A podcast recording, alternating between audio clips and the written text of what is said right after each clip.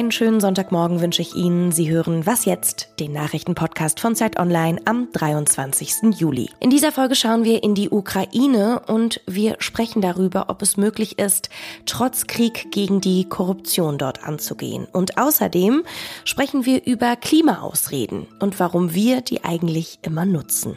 Mein Name ist Hanna Grünewald und wir starten mit den Nachrichten. Ich bin Susanne Heer. Guten Morgen. Trotz massiver Widerstände treibt Israels rechtsreligiöse Regierung ihre Pläne zum umstrittenen Umbau der Justiz weiter voran. Heute soll ein wichtiger Teil der sogenannten Justizreform in einer Sondersitzung des Parlaments zu den abschließenden Lesungen eingebracht werden. Dabei geht es um das Vorhaben der Regierung, dem höchsten Gericht die Befugnis zu entziehen, Entscheidungen der Regierung als unangemessen zu bewerten.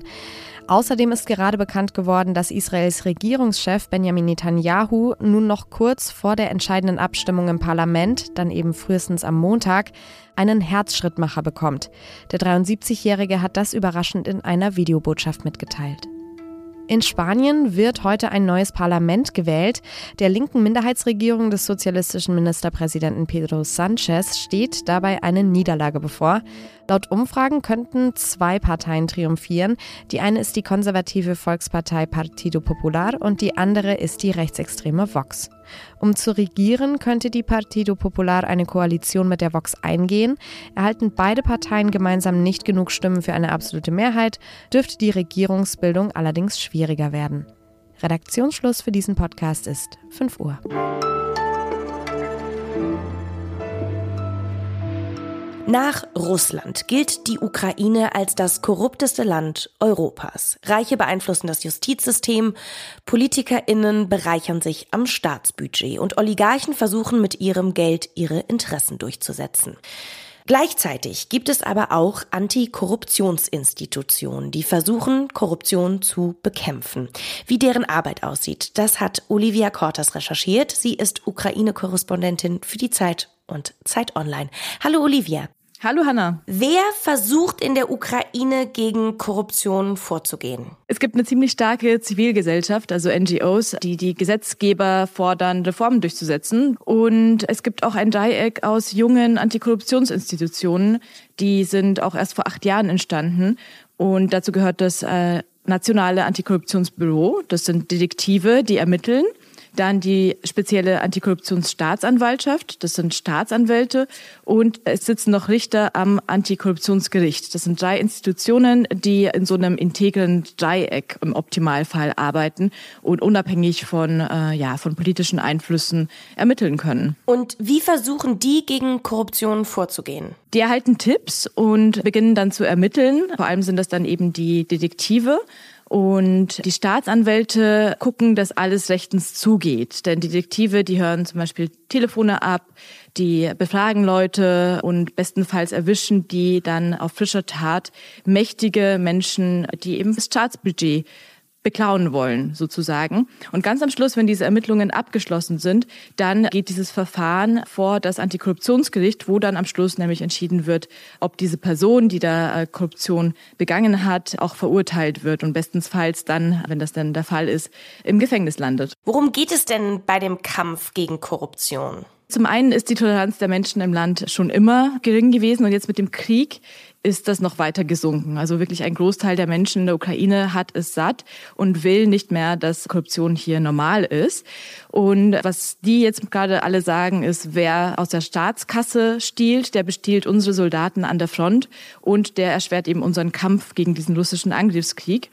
Worum es auch geht, ist äh, zum Beispiel der EU-Beitritt. Also äh, sieben der fünf Konditionen, die die EU jetzt äh, der Ukraine, die ja auch einen Kandidatenstatus hat, gesetzt hat, äh, sind indirekt oder direkt an Antikorruptionsreformen gebunden und eben auch an Reformen der Justiz, die auch zutiefst korrupt ist. Also es geht auch darum, ein Teil der EU zu werden. Und ist es denn trotz Krieg möglich, diese Korruption zu bekämpfen? Interessanterweise gelingt es den Antikorruptionsinstitutionen gerade während des Kriegs so gut zu arbeiten wie, wie nie zuvor. Und das liegt vor allem an einer Stelle, die jetzt besetzt wurde. Die Stelle des Präsidenten der speziellen Antikorruptionsstaatsanwaltschaft.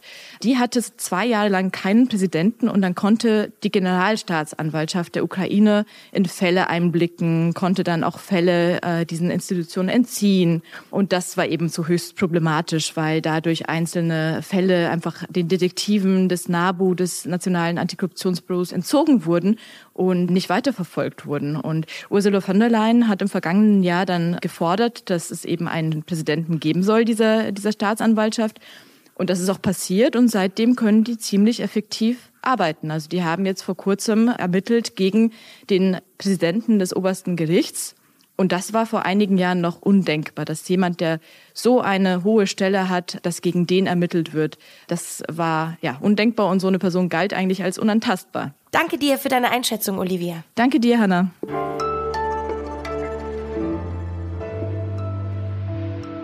Alles außer Putzen. Es ist Ferienzeit in vielen Bundesländern. Viele Menschen fahren in Urlaub und wahrscheinlich steigt auch damit die Lust auf ein richtig gutes Buch.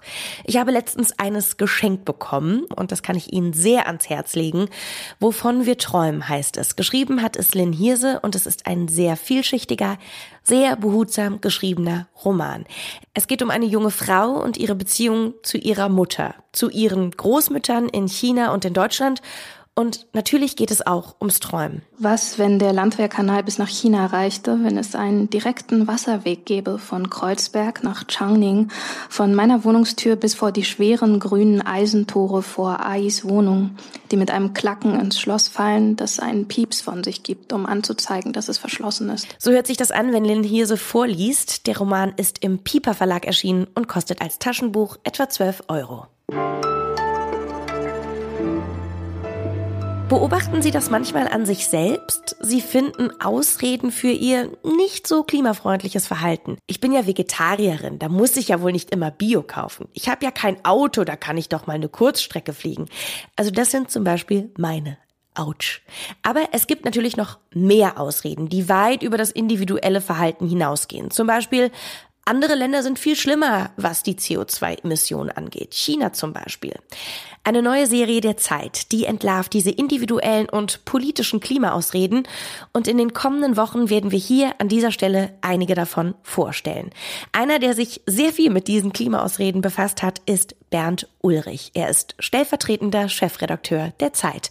Hallo Bernd. Grüß dich, guten Morgen. Was sind denn diese Klimaausreden? Ich glaube, das weiß jeder und jede, äh, was das ist, weil die meisten, die nicht völlig klimablind durch die Welt laufen, ähm, haben in jeder Woche so fünf zur Hand, um einigermaßen äh, durch den Alltag zu kommen. Was mich erstaunt hat, wir haben natürlich äh, Ausreden gesammelt, haben rumgefragt und so und dachten, ja, bestimmt kommen wir vielleicht maximal auf 99 oder 100 oder so. Aber wir könnten jetzt schon 200 Ausreden im Grunde machen weil wir immer wieder neue Ideen bekommen. Und äh, daran kann man ja sehen, dass diese Ausredenkultur eine riesige Kultur geworden ist. Das muss man ja alles mal im Kopf haben, auch die ganzen Ausreden. Und eigentlich scheint mir diese Ausreden äh, am Laufen zu halten, scheint mir anstrengender zu sein, als ein bisschen klimakonsequenter zu leben mittlerweile. Warum sucht sich der Mensch denn eigentlich solche Ausreden? Bei jedem Menschen ist ja eine, eine Kluft zwischen dem, was er sich vornimmt oder sie äh, und seinen Werten und dem, was er oder sie wirklich tun. Und diese Kluft wird verschieden, kann man verschieden überwinden, indem man versucht, näher ranzukommen an die Werte in seinem Tun oder indem man eben einen ganzen Zirkus von äh, Ausreden schafft, mit dem man dann äh, rumläuft. Und die werden ja auch angeboten sozusagen auf dem freien Markt äh, bei der Klimageschichte. Das ist ja das größte und den Alltag am meisten durchdringende Menschheitsproblem in diesem Jahrhundert. Und klar gibt es einen richtigen Markt für, für Ausreden. Welche Klimaausrede fandest du denn ganz besonders spannend? Vielleicht auch, weil sie dich äh, selbst betroffen hat. Ja, die, die mich am meisten betreffen würde, ist noch nicht dabei. Ähm, ich hoffe, sie kommt. Die heißt natürlich bei mir, aber ich lebe doch vegan. Damit äh, spare ich natürlich tatsächlich eine Menge CO2 ein, aber das kann natürlich auch sehr schnell wieder aufgebraucht werden. Was habt ihr Neues gelernt durch diese Rubrik der Klimaausreden? Wir haben was über die Art und Weise, wie man über Klima spricht, gelernt. Es gibt eben doch so eine Art Klimajargon, der die Leute gleichzeitig alarmiert und langweilt. Und äh, wir mussten versuchen, dieses zu verhindern, weil was wir versuchen, ist ja was ganz Paradoxes. Wir wollen ja die Leserinnen und Leser, die Userinnen und User dazu überreden, immer wieder neu in dieser Serie sich mit den eigenen Ausreden zu beschäftigen, was ja auch eine unbequeme Sache ist. Das bedeutet, dass wir versuchen, den ganzen Klimajargon aus unseren Texten äh, rauszukämmen. Also praktisch ein Rebrush des ganzen Klimadiskurses äh, nötig geworden. Und ganz geht das natürlich nicht. Ist auch nicht nötig, dass es total passiert, weil es gibt ja ein paar Argumente, ein paar Formulierungen, ein paar Zahlen, die sind einfach stichhaltig, die kommen auch wieder vor.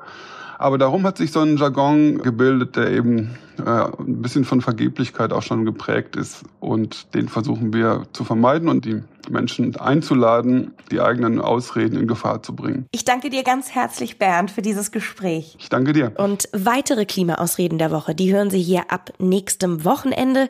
Wenn Sie selbst welche haben, dann schicken Sie uns die doch gerne an wasjetzt.zeit.de. Und wenn Sie lieber anonym bleiben wollen, dann können Sie auch die Umfrage zu den Klimaausreden mitmachen. Die verlinke ich Ihnen in den Show Notes. Morgen früh hören Sie dann hier meine Kollegin Azadeh Peschman. Sie wird Sie über den Ausgang der Wahl in Spanien informieren. Jetzt wünsche ich Ihnen aber erstmal einen guten Sonntag. Ich bin Hanna Grünewald. Tschüss und machen Sie es gut. Dann lasse ich das mal so und dann versuchen wir das jetzt mal. No risk, no fun.